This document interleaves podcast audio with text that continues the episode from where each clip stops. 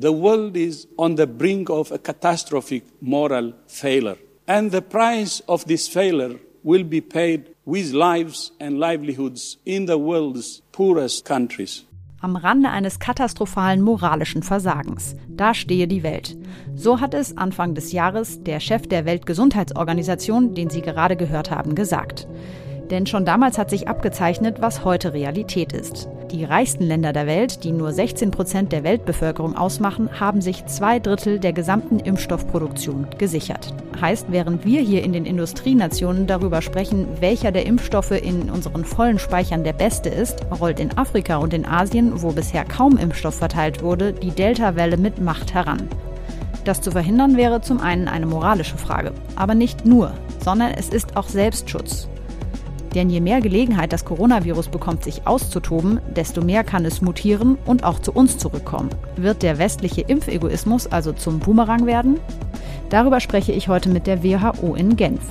Und ich frage eine hohe Beamtin aus unserem Entwicklungshilfeministerium, was Deutschland dagegen tut. Sollten wir zum Beispiel besser teilen und auf eine dritte Impfung verzichten?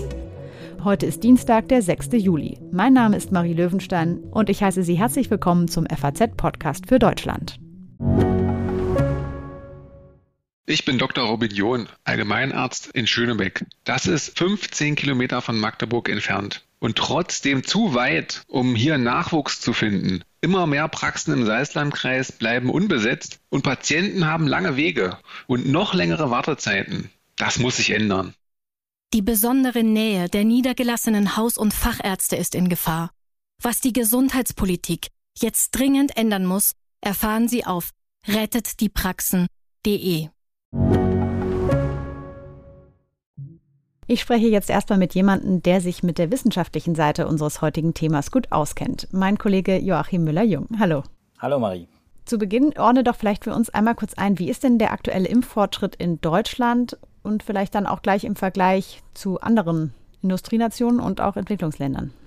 Der Impffortschritt ist gut. Wir haben ja inzwischen doch 40 äh, Prozent fast Zweitimpfungen auch. Und das ist für mich das Relevante. Zweitimpfung ist ganz, ganz wichtig für die Wirksamkeit. Auch jetzt gerade mit Delta. Und wir haben äh, ja dann doch weit über die Hälfte inzwischen auch schon Erstimpfung. Das heißt also, ein Großteil der Bevölkerung ist inzwischen geimpft und äh, das macht ja auch gute Fortschritte.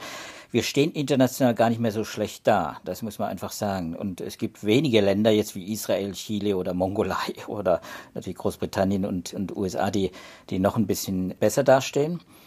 Aber die Probleme, sieht man in Großbritannien, sind ja nicht dadurch aus der Welt geschafft, dass man einfach nur die Impfquote hochtreibt. Du hast gesagt, wir stehen jetzt weltweit gesehen an der Spitze, aber es gibt natürlich auch noch die andere Seite des Spektrums. Also wie stehen wir denn im Vergleich zu ärmeren Ländern da? Man muss sich einfach klar machen, wir haben immer noch weltweit gesehen 10 Prozent, 12 Prozent der Weltbevölkerung äh, geimpft. Das ist immer noch eine kleine Minderheit.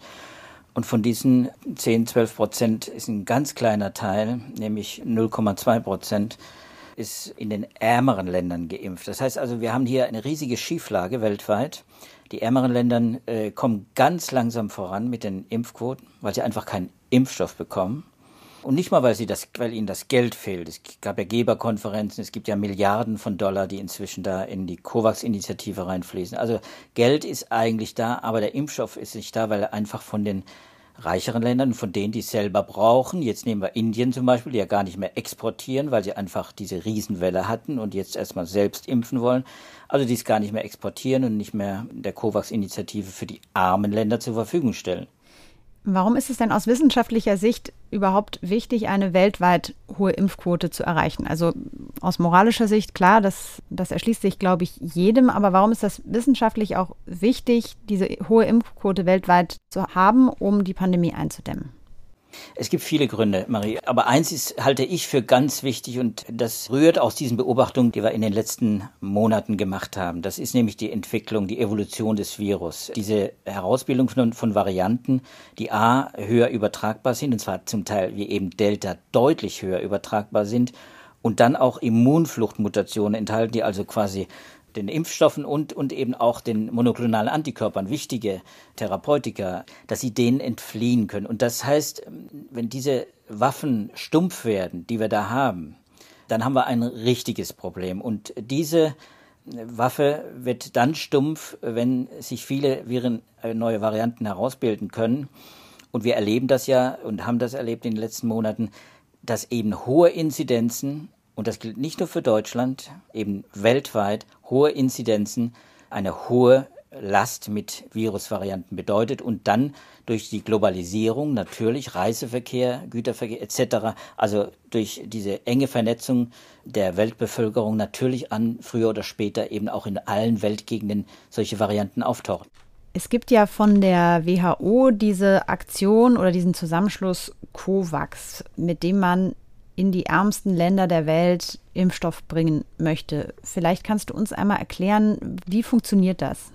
Ja, COVAX ist im Prinzip eine Verteil- und Bezahlinstitution gewissermaßen für die weltweite Verbreitung der Covid-19-Impfstoffe. Das heißt, es wird Geld eingesammelt von den Geberländern, von den reichen Ländern, das der Impfgerechtigkeit willen gewissermaßen an die armen, an die weniger wohlhabenden Länder verteilt wird. Also es gibt so eine Asymmetrie und die Verteilung des Impfstoffes, die wird quasi auch von COVAX übernommen. Das heißt, COVAX bekommt Geld, kauft Impfstoffe ein zu einem besonderen Preis, zu einem günstigeren Preis auch und verteilt diesen Impfstoff dann eben nach Schlüsseln an die unterschiedlichen Länder. Inwiefern hat denn diese COVAX-Initiative bisher gefruchtet? Funktioniert das?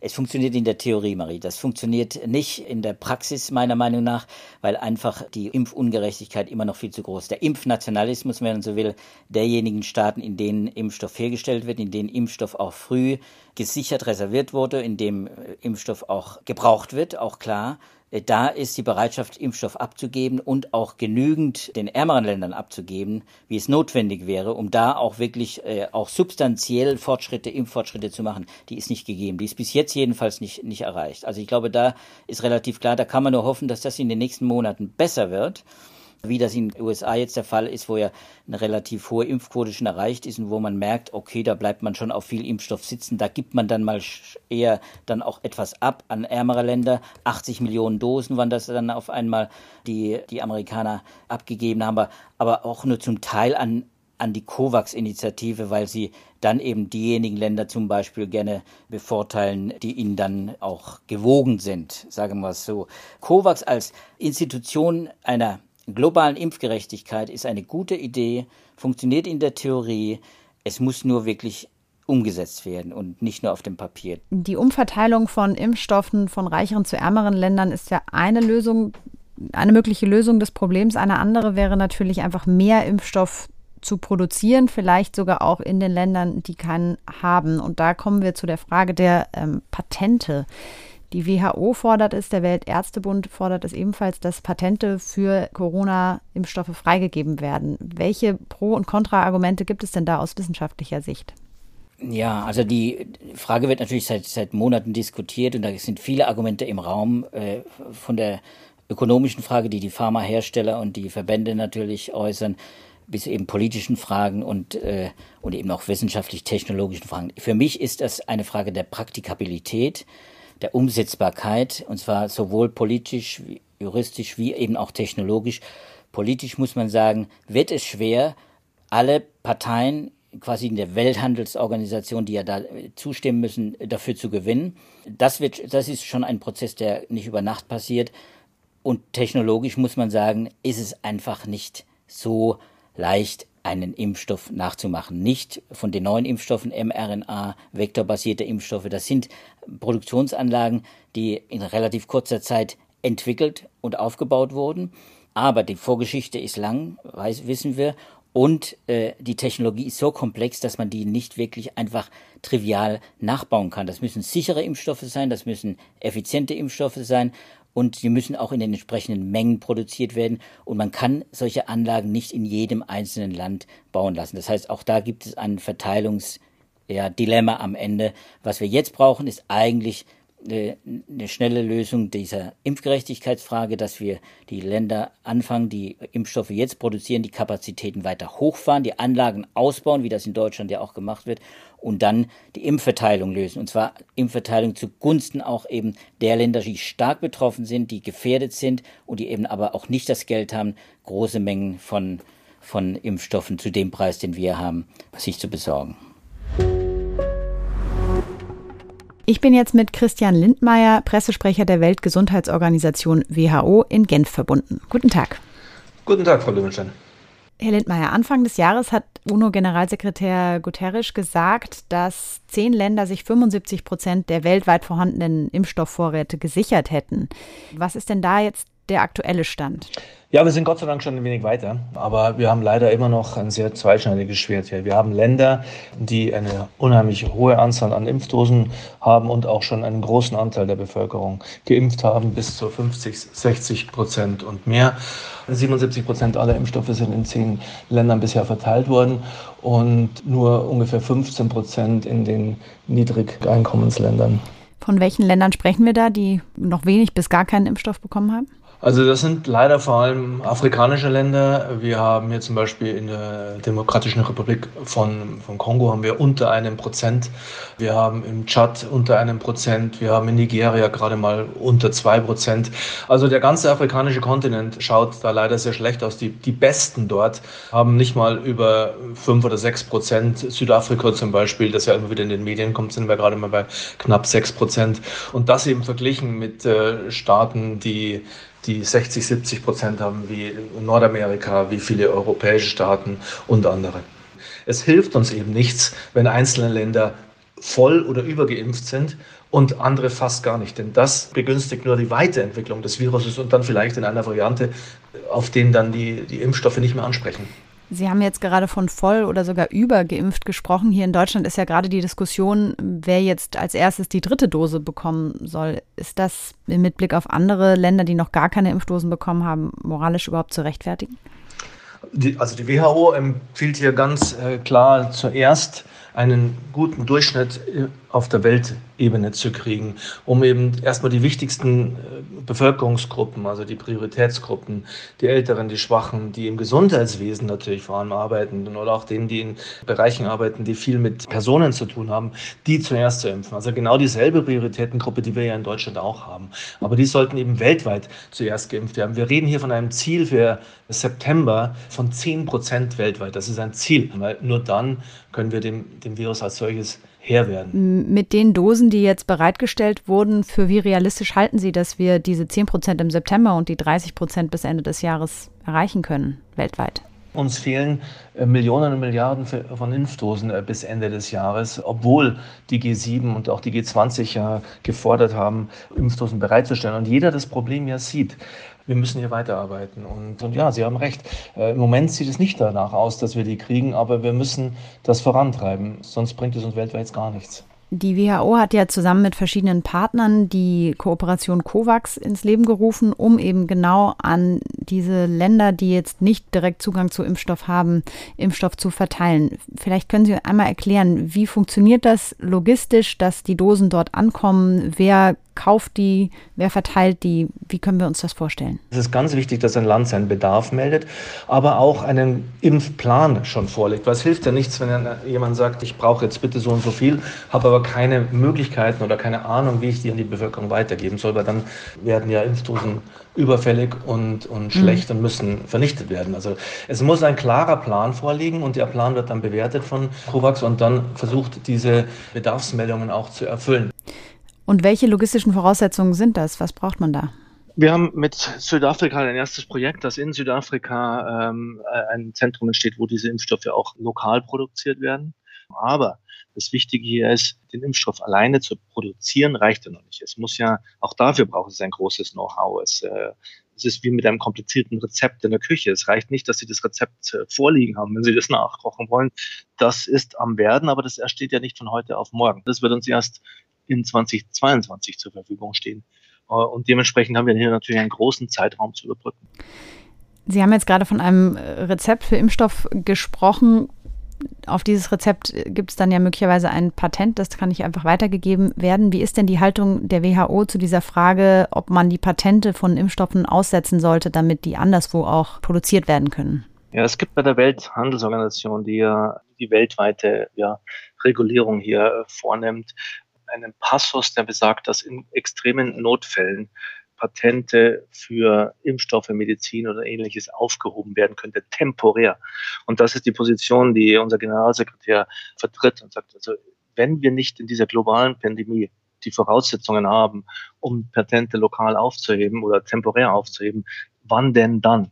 Also die Möglichkeit besteht, aber es ist natürlich verständlich, dass viele Länder sich hier äh, da, da, da Bedenken haben oder auch die Industrie natürlich Bedenken hat. Aber deswegen äh, ist eben der Gedanke, das temporär zu machen und, und dann eben auch das Know-how weiterzugeben. Weil nochmal, wir kommen zu dem Rezept zurück quasi. Es reichte nicht, das Rezept weiterzugeben. Sie müssen das ganze Know-how außenrum weitergeben. Äh, deswegen werden eben die lokale Produktion mit aufgehobenen Patenten oder mit Subproduktion unter der Ägide von, von Herstellern, das wäre ein guter Weg, um hier voranzukommen. Es gibt ja durchaus Schwellenländer, die auch schon Impfstoff produzieren. Indien zum Beispiel. Dort gab es natürlich jetzt den großen Delta-Varianten-Ausbruch. Und Indien hat einen Exportstopp für Impfstoff erlassen.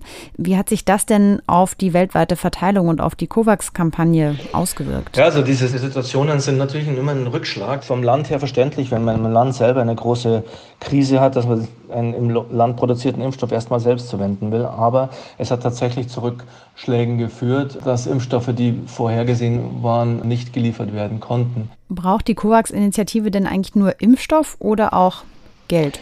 Spenden. Klar, also das Geld ist, ist unheimlich wichtig, weil äh, es ist so ähnlich, als wenn Sie äh, Kleidungsstücke spenden wollen zum Beispiel oder abgeben wollen. Damit alleine ist es ja nicht getan. Das muss ja transportiert werden, das muss ge gelagert werden und so weiter und so fort. Und so ähnlich ist es natürlich auch. Diese ganze Logistikkette, die die COVAX betrifft, die Kühlketten, die, der Transport als solches, das Trainings auch für Mitarbeiter im Gesundheitswesen, all das kostet Geld und muss natürlich dringend finanziert werden. Also ja, Anfang des Jahres hat der WHO-Chef ja davon gesprochen oder davor gewarnt, dass die Welt einem katastrophalen moralischen Versagen gegenübersteht, was die Verteilung von Impfstoffen angeht. Hat sich das bewahrheitet im letzten halben Jahr mit der Bereitschaft der Länder, Impfstoff abzugeben oder nicht? Also es ist ein bisschen leider immer noch so, dass, wie wir es schon in vergangenen Fällen hatten, in dem Moment, wo Gefahr herrscht oder eine Pandemie, jeder erstmal zuerst an sich denkt. Und hier ist es eben die Rolle der Weltgesundheitsorganisation, ständig zu mahnen und ständig zu fordern und ständig auch in den verschiedenen Foren wie dem G7, wie dem G20 und anderen immer wieder darauf hinzuweisen und, und ja, eben zu mahnen, dass wir hier eine andere Herangehensweise brauchen. Es hilft uns allen nicht, wenn wir, wir Nationalegoismus hier durchsetzen. Das war Christian Lindmeier, Pressesprecher der Weltgesundheitsorganisation WHO in Genf. Vielen Dank. Danke Ihnen auch. Ich bin jetzt mit Maria Flachsbart, Staatssekretärin in unserem Bundesministerium für wirtschaftliche Zusammenarbeit und Entwicklung verbunden. Hallo. Hallo, guten Tag, Frau Lebenstein. 77 Prozent aller Impfstoffe sind in nur zehn Ländern der Welt verteilt worden, sagte mir gerade die WHO. Eines davon ist Deutschland. Was tun wir hier denn in Deutschland, um diese Ungerechtigkeit auszugleichen? Wir sind sehr stark auf multilateraler Ebene unterwegs. Sie wissen, dass es die Initiative ACT A gibt, die von der WHO organisiert worden ist, um der Covid-Pandemie zu begegnen. Und Deutschland gibt äh, für diese gesamte Akt A-Initiative 2,2 Milliarden und für COVAX 1,8 und damit sind wir mit die größten Geber international. Also Impfstoffe, wir sprechen jetzt von ja, wir sprechen von Impfstoffen, ganz genau, genau für COVAX. Mhm. Ich bin davon überzeugt, dass wir diese Pandemie nicht besiegen werden, wenn wir nicht tatsächlich flächendeckend impfen. Das ist überhaupt gar keine Frage. Aber wir sollten darüber hinaus äh, nicht äh, vergessen, was es dann eben auch noch braucht, um die Pandemie zu besiegen. Und das ist Schützen, das ist Testen und das ist Behandeln. Mhm. Das sind ja auch alles wesentliche Merkmale, mit denen wir uns hier bei uns in Deutschland ganz selbstverständlich beschäftigen. Die Frage von Masken, die Frage von, von Handhygiene, die Frage von Behandlungen sind natürlich ebenfalls wesentlich. Schauen Sie, wir bekommen furchtbare Berichte, dass medizinischer Sauerstoff zum Beispiel fehlt. Und auch das sind natürlich Dinge, die es unbedingt braucht, um auch in unseren Partnerländern ähm, dieser Pandemie wirksam zu begegnen. Das heißt, nicht nur Impfungen, Spenden bringt etwas, sondern auch Technik, Geld, Know-how. Was, was für eine Unterstützung geben Sie da? Wir unterstützen, dass Sie Ihre Impfzentren zum Beispiel weiter aufrecht erhalten können und dass sie wirklich eingesetzt werden können bei den Impfungen. Heißt das Geld? Heißt das Technik? Heißt das Personal, was Deutschland dahin schickt? Das heißt Geld. Also wenn wir etablierte Organisationen wie Sant'Egidio haben, dann bedeutet das Geld. Unterstützung, damit wir dort die Strukturen dann tatsächlich ans Arbeiten bringen. Wir haben darüber hinaus aber auch noch eine Struktur, die wir SEEG nennen, eine äh, schnelle Experteneinsatzgruppe, die gegründet worden ist angesichts der mhm. Ebola-Epidemie. Das sind Gruppen, die organisiert werden über die GITS, über die Gesellschaft für internationale Zusammenarbeit und die Einsätze machen in Partnerländern, die bei uns angefragt haben, die dort ähm, eine Woche oder 14 Tage sind und dort äh, Labore ertüchtigen, damit dort vernünftige Diagnostik stattfinden kann, damit es Maßnahmen gibt für ein vernünftiges Tracing. Das sind ganz konkrete äh, Maßnahmen, die wir vor Ort durchführen. Sie haben gesagt, Deutschland hat sich verpflichtet, 30 Millionen Dosen zu spenden. Die WHO spricht aber von 11 Milliarden Dosen, die gebraucht werden, um tatsächlich eine Impfquote zu erreichen, die uns weltweit weiterbringt. Ist das dann nicht ein Tropfen auf den heißen Stein? Klar. Das sind Tropfen auf den heißen Stein. Das ist ja überhaupt gar keine Frage. Spenden machen Sinn lösen aber das Grundproblem nicht. Das Grundproblem kann nur, und da komme ich wieder auf die COVAX-Initiative zurück, meiner Meinung nach multilateral tatsächlich gelöst werden über COVAX. Ähm, und deshalb sind für das nächste Jahr 1,8 Milliarden Dosen reserviert worden, alleine für die, für die 92 ärmsten äh, Länder. Impfstoffe wie von AstraZeneca, von Novavax, von Johnson Johnson und von, von Moderna. Und das macht dann wirklich Sinn und das macht auch den Unterschied. Das heißt, Deutschland spendet Geld an COVAX und COVAX genau. verhandelt dann mit den Impfstoffherstellern, dass diese Dosen reserviert werden. Genau. Sie hatten es gerade erwähnt, Deutschland ist ja mit Impfdosen demnächst zumindest überversorgt. Und Bundesgesundheitsminister Spahn plant ja auch gerade schon eine dritte Impfung teilweise in Deutschland. Haben Sie den Eindruck, dass in den anderen Ressorts, in den anderen Ministerien schon angekommen ist, wie wichtig die weltweite Impfkampagne ist? Nicht nur aus moralischen Gründen, sondern ja auch, weil wir dringend verhindern wollen, dass sich das Virus weiter verändert, weiter mutiert. Alle Ressorts wissen, dass wir diese Pandemie entweder alle gemeinsam besiegen oder eben überhaupt nicht. Wir sind erst dann sicher, wenn alle sicher sind. Aber ist denn vor dem Hintergrund der aktuellen Impfstoffverteilung weltweit eine dritte Impfung hier in Deutschland überhaupt zu rechtfertigen? Naja, wir werden sehen letztendlich, wie sich die ähm, Pandemie entwickelt und auch letztendlich, wie sich der Immunstatus entwickelt. Und deshalb müssen wir jetzt natürlich hier Nationalvorsorge für den Fall treffen, ähm, dass der Immunitätsstatus der Bevölkerung gut betrachtet werden muss. Für den Fall, dass die Immunität dann relativ schnell nachlässt, müsste man nachimpfen die Impfstoffe besser zu verteilen oder die Impfstoffe insgesamt zu verteilen, ist ein Lösungsansatz. Ein anderer ist natürlich die Impfstoffproduktion hochzufahren. Ihr Ministerium unterstützt ja auch den Aufbau von Impfstoffproduktion zum Beispiel in Südafrika. Was ist da genau geplant und was kann das verbessern und verändern? Das stimmt absolut, denn verteilen alleine hilft natürlich noch nicht, wenn wir Mangel verteilen. Ähm, sondern letztendlich muss das Angebot natürlich erhöht werden und die Produktionskapazitäten müssen erhöht werden. Im Moment sind wir der Situation gewärtig, ähm, dass Afrika selbst lediglich ein Prozent der benötigten Impfstoffe und zwar über alle ähm, Krankheiten, äh, Infektionskrankheiten erzeugt. Also auch Masern, Diphtherie mhm. und, und andere Erkrankungen. Und ähm, jetzt die Covid-Pandemie war wie bei so vielen anderen Feldern jetzt ein Trigger dafür zu sehen, dass die autochtone Impfstoffversorgung einfach wesentlich größer werden muss. Deshalb arbeiten wir mit Südafrika, mit Ghana und mit dem Senegal zusammen, äh, um dort Impfstoffproduktionen ähm, aufzubauen oder da, wo es schon, wo es schon Firmen gibt, diese zu ertüchtigen und letztendlich dann äh, mitzuhelfen, dass dort Produktionskapazitäten aufgebaut werden können. Es bedarf entsprechend technischer Anlagen. Es bedarf darüber hinaus dann aber natürlich auch geschultem Personal, das mit diesen, mit diesen Anlagen überhaupt umgehen kann. Und es bedarf auch einer gewissen einer gewissen Bürokratie. Also sie müssen Kontrollsysteme und Strukturen haben, natürlich, damit der Impfstoff, der dort hergestellt wird, auch tatsächlich erstens wirksam ist und zweitens nicht schadet.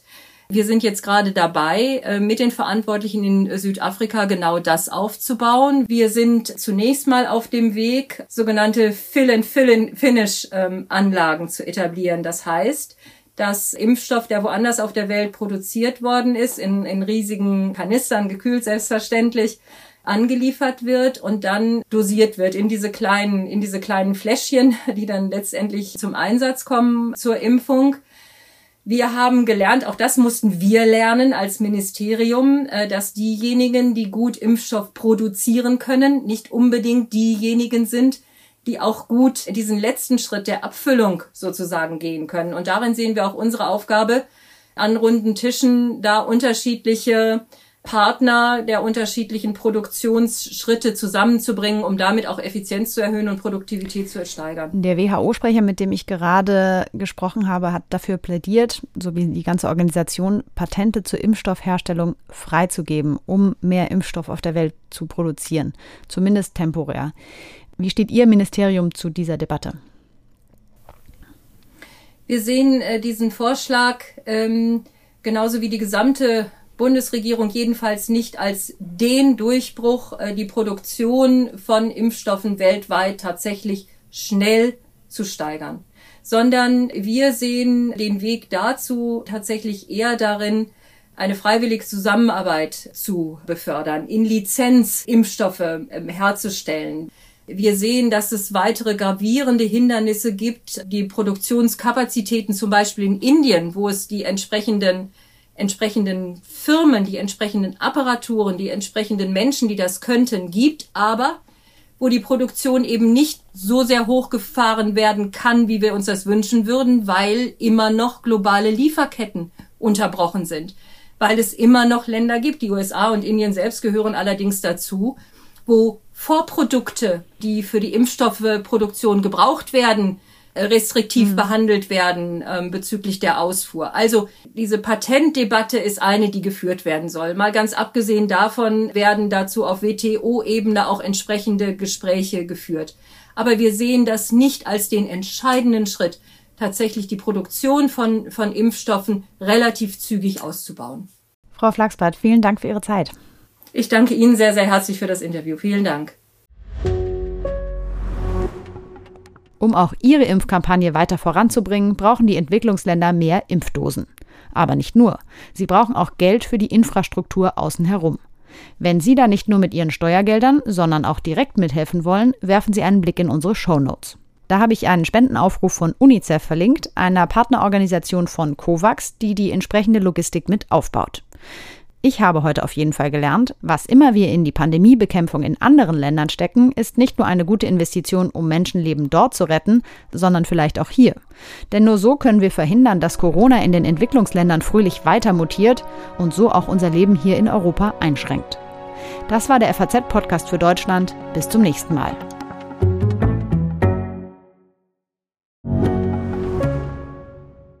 Ich bin Dr. Falk Stierkart und leite ein medizinisches Versorgungszentrum in Erlangen. Der Job als niedergelassener Arzt ist nicht unattraktiv, aber er scheitert oft schon an der Wurzel.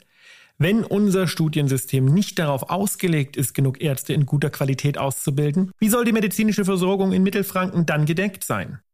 Die besondere Nähe der niedergelassenen Haus- und Fachärzte ist in Gefahr. Was die Gesundheitspolitik jetzt dringend ändern muss, erfahren Sie auf rettetdiepraxen.de.